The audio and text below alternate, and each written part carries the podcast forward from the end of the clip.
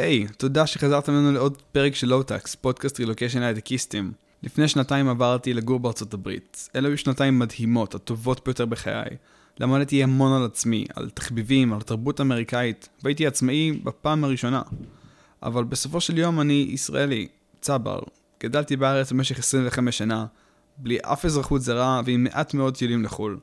והגיע הזמן שאחזור לבקר גם בארץ. אז עשיתי את זה, ממש לאחרונה. קניתי כרטיסי טיסה, סגרתי טיול ופרסמתי ברשתות החברתיות שאני מגיע לביקור ואשמח לראות את כולם. הביקור שלי ארך חודש, ובזמן הזה בעיקר הייתי משפחה, חברים קרובים וכאלה שהם קצת יותר רחוקים, והחלטתי לחוות את חיי הלילה באזור המרכז, בעיקר בתל אביב. את הפרק הזה אני מקליט ממש כמה ימים אחרי שחזרתי מהטיול. בזמן שאני מעכל את החוויה המאוד אינטנסיבית שעברתי, הבנתי שיש לי פרספקטיבה שונה, ודי מעניינת על החיים בארץ היום. בפעם הראשונה אני חוויתי את ישראל כתייר, ולא כתושב, וזאת הייתה חוויה מדהימה. אז בפרק הזה, סוג של יומן מסע אישי שלי. אתייחס לחוויה של החזרה לארץ, ביקור של אחרי שנתיים, מסקנות שהגעתי אליהם והבדלים שקרו במדינה בזמן הזה, וגם איפה אני רואה את עצמי בעתיד. פתיח ואנחנו כבר מתחילים.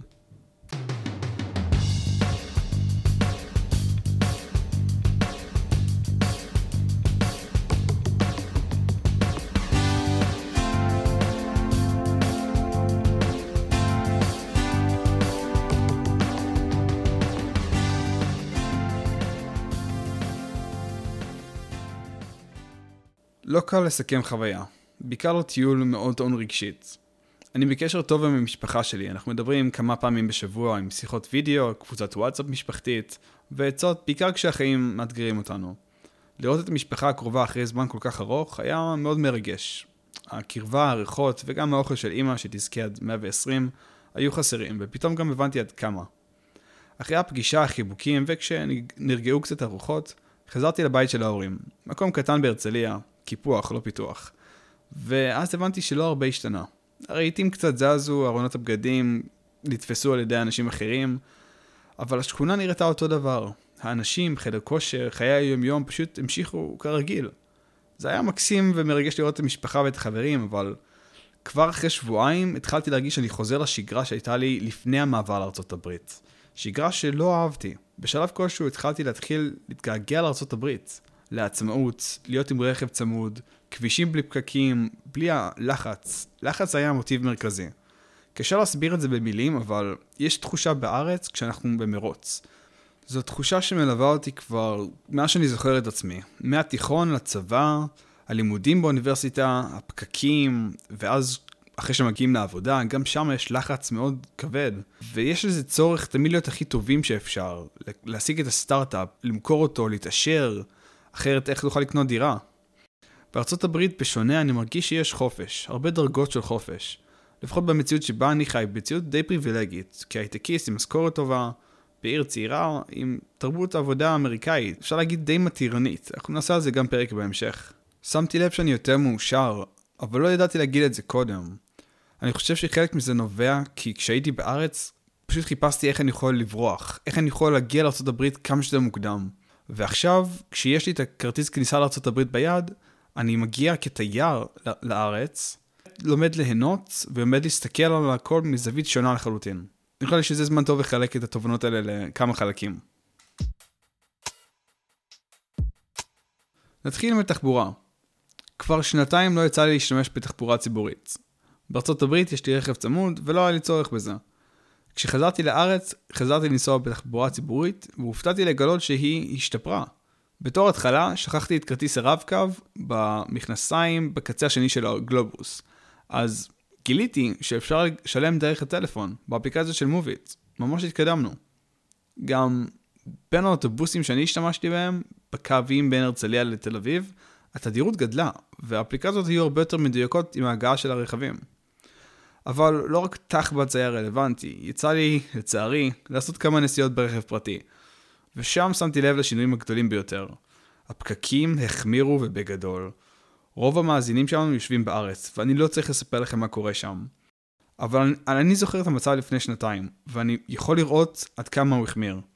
בשלב כלשהו, בשעה חצות, באמצע השבוע, אני וחבר נסענו על איילון צפון, ובגלל הפקקים העברנו את הרכב למצב חנייה והרמנו ארמברקס. בנוסף, לנסוע בכבישי ישראל מעולם לא הייתה לי חוויה נעימה. אף אחד לא רוצה לצאת פראייר בכביש, ולכן כולם חותכים על ימין ועל שמאל. איתות זאת המלצה בלבד, וצפירה זה דרך לפרוק עצבים. אז בשונה מהכבישים הסוענים של טקסס, אתם לא תשמעו צפירות בכלל. נסו לעצום את העיניים ולדמיין את איילון בלי צפירות. ככה זה נראית השגרה בארצות הברית. לכן כל כך הופתעתי, ונלחצתי כשעליתי עוד פעם על כבישי ישראל. זה לא חייב להיות ככה. באמת שלמדתי להעריך את התחבורה בארצות הברית. בשלושת המדינות שבהן נסעתי וביקרתי, האנשים היו נדיבים בכבישים, משתמשים באיתות, נותנים לכם להשתלב בתנועה, ולא מנסים לגנוב רמזורים או לסכן רוכבי אופניים או קורקינט חשמליים.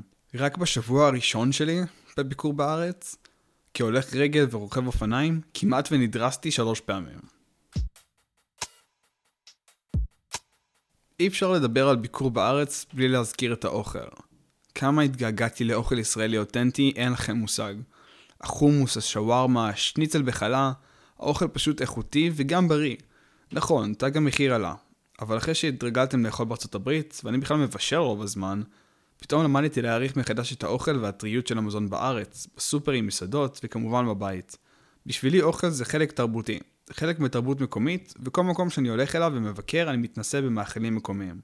והולך לבדוק מסעדות מומלצות באזור. אולי אני מוטה, אבל באמת שאין על צלחת חומוס חמה, שווארמה, חמוצים ופיתה ביד. אם תרצו לשמוע עוד על תרבות האכילה בארצות הברית, אני מזמין אתכם להאזין לפרק 11 שלנו. אם נדבר רגע על תרבות וביטחון, האנשים בארץ הם פשוט מקסימים. בין אם זה הצבא או העיר שבה אנחנו גרים, יש לנו כל כך הרבה במשותף, אחד עם השני, ומרגיש שאני יכול לנהל שיחה עם כל אחד. בארצות הברית אני לא מרגיש את אותו הדבר. יש פערים מסוימים שאי אפשר לגשר עליהם. בעיקר דברים תרבותיים, אתם לא יכולים להיות אף פעם חלק מהם. למשל, הקהילה הלטינית, שהיא קהילה שהיא סגורה בתוך עצמה, ומדברת בכלל על ספרדית רוב הזמן. ואם אנחנו מתייחסים לביטחון, תחושת ביטחון היא דבר מאוד סובייקטיבי. בסן פרנסיסקו למשל, שיעור הפשיעה הוא בין הגבוהים בארצות הברית. בעיקר בפגיעות רכוש, פריצה לרכבים, גניבת חבילות, וזו אחת הסיבות שאני לא בחרתי לגור שם. באוסטין טקסס, איפה שאני מתגורר היום, אחוז הפשיעה הוא די נמוך, ועוד יותר בשכונות ספציפיות, כך שקשה להגיד איך זה מרגיש. אבל אם צריך להשוות בין השניים, אין ספק שהאנשים והביטחון בארץ איכותיים הרבה יותר. קשה שלא להתייחס ליוקר המחיה ורמת החיים. המצב בארץ הידרדר משמעותית בשנתיים האחרונות. אני יודע שהאינפלציה הכתה קשה בכל השוק, ובישראל בפרט, אבל המחירים התייקרו בעשרות אחוזים מאז שעזבתי, וכשפתחתי עיתון במדור סוף השבוע, ראיתי שצפויה עוד עלייה נוספת. כל ארוחה במסעדה הייתה כפולה מהמחיר. סל קניות דומה בסופר שלי היה יקר ב-40%, ומוצרי החשמל והאלקטרוניקה בכלל הגיעו לשיאים חדשים. אחת הסיבות המרכזיות שבחרתי לעזוב את הארץ הייתה כלכלית.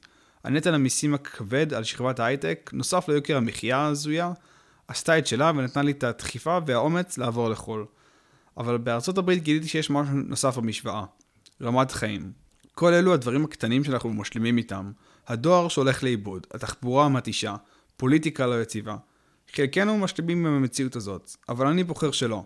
בעיניי החיים קצרים מדי. לחיות ברמת חיים גבוהה יותר לא אומר בהכרח להוציא הרבה כסף. המיקום שלנו הוא חלק מאוד משמעותי במשוואה. בסופו של יום, זה לא משנה באיזה רכב אתם נוהגים. טויוטה או מזרטי. כולנו תקועים בפקקים של איילון באותה צורה. אחד הדברים שהכי התגעגעתי אליהם הם שירותי הרפואה בארץ, שהם פשוט נהדרים. אמנם אני לא תושב ישראלי ואין לי קופת חולים, אבל שום דבר לא מונע ממני ללכת להשתמש בשירותי הרפואה הפרטיים בארץ. מכיוון שקופת חולים היא חלק מביטוח לאומי, ורוב האנשים בוחרים להשתמש בה, ובצדק, כי יש להם שירותים מעולים, המגזר הפרטי הוא מאוד תחרותי. ובמחירים הגיוניים, בעיקר לכיס אמריקאית. ביחס למחירים מנופחים ולא סבירים שקיימים בארצות הברית. במהלך החופשה הקצרה עשיתי מספר טיפולי שיניים שגרתיים, שהיו עולים לי כפול בארצות הברית. אם אתם טועים לעצמכם, גם ביטוחי השיניים בעבודה לא בהכרח מכסים שלושה טיפולי שיננית בשנה. ואפילו עשיתי ניתוח לייזר להסרת משקפיים. כאן, במארז סוגריים, אגיד שאם אתם מתכננים לעשות אחד, אני מציע לעשות את זה ולהיבדק עוד לפני שאתם עוזבים את הארץ. זה יכול לחסוך לכם הרבה מאוד זמן, כסף ודאגות. הסיבה המרכזית שעשיתי את זה בארץ היא קודם כל כי יש לי משפחה חמה ודואגת, שעזרה לי והייתה תומכת אם חלילה משהו לא היה מסתדר כשורה. שנית, זה חצי מהמחיר מאשר בחו"ל. אגב, כל ניתוח קוסמטי לא כלול בביטוח בריאות סטנדרטי בארצות הברית. לכן אם תחליטו לעשות בכל זאת אחד כזה בחו"ל, אתם תיאלצו לשלם מחיר מלא ומנופח. הנקודה האחרונה היא הבדלים בין חיי הלילה והמועדונים. בסוף אני רווק באמצע שנות ה-20 לחייו. אבל באופן מפתיע, הפעם הראשונה שיצאתי למועדון הייתה בכלל בארצות הברית, אחרי שעברתי. בארץ הייתי יותר שקט, יותר מופנם. פחות יוצא, וחשבתי שהדברים האלו הם לא בשבילי. לא הייתי רחוק מהמציאות, אבל גיליתי הרבה והתפתחתי עם המעבר.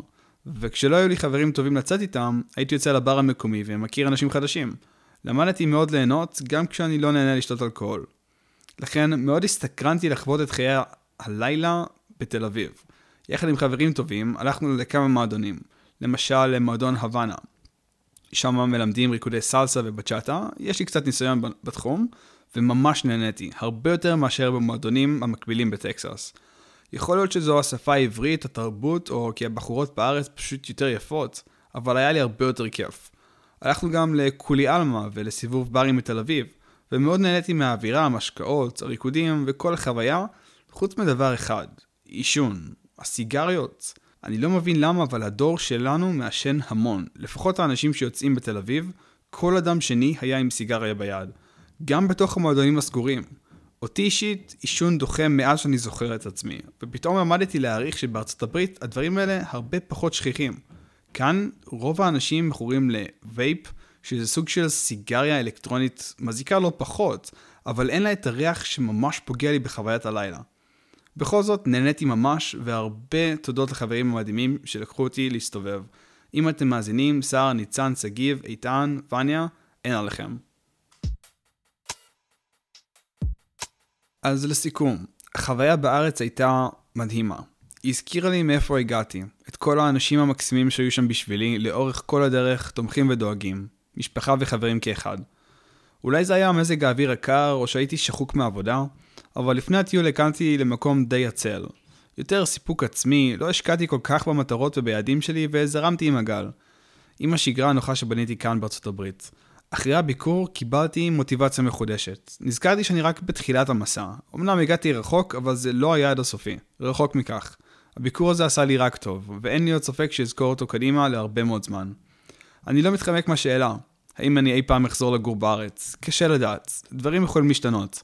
אבל אני יכול להגיד בפה מלא, שיניב של 2022 בהחלט לא רואה אף סיבה לחזור חזרה. אני מתכוון להגיע לביקורים יותר תדירים, אבל לחזור להשתקע בארץ בכלל לא נמצא על הסף. השילוב של איכות חיים גבוהה יותר, שקט נפשי בלי הלחץ והמטען, ויותר הזדמנויות להגשים את עצמי קיימות בארצות הברית. וזה קורץ לי הרבה יותר מאשר התרבות והאנשים המקסימים שמחכים שם בארץ. הבנתי שזה אמנם לא אידיאלי, אבל אפשר לשמור על קשר גם מרחוק ולהיפגש מחברים ישראלים גם מחוץ לארץ. בארצות הברית או בטיולים ברחבי העולם. אז זה הכל, זה סיכום המסע, המסע שלי. מקווה שנהנתם. כמו תמיד אנחנו פה בשבילכם בשאלות. אתם מוזמנים אלינו לעמוד האינסטגרם או לאימייל. אנחנו נשמח ממש אם תוכלו לדרג אותנו בספוטיפיי ובאפל פודקאסט, זה עוזר לנו להגיע לקהלים חדשים. עד אז, אנחנו נתראה בשנה האזרחית הבאה. תשמרו על עצמכם וחג שמח.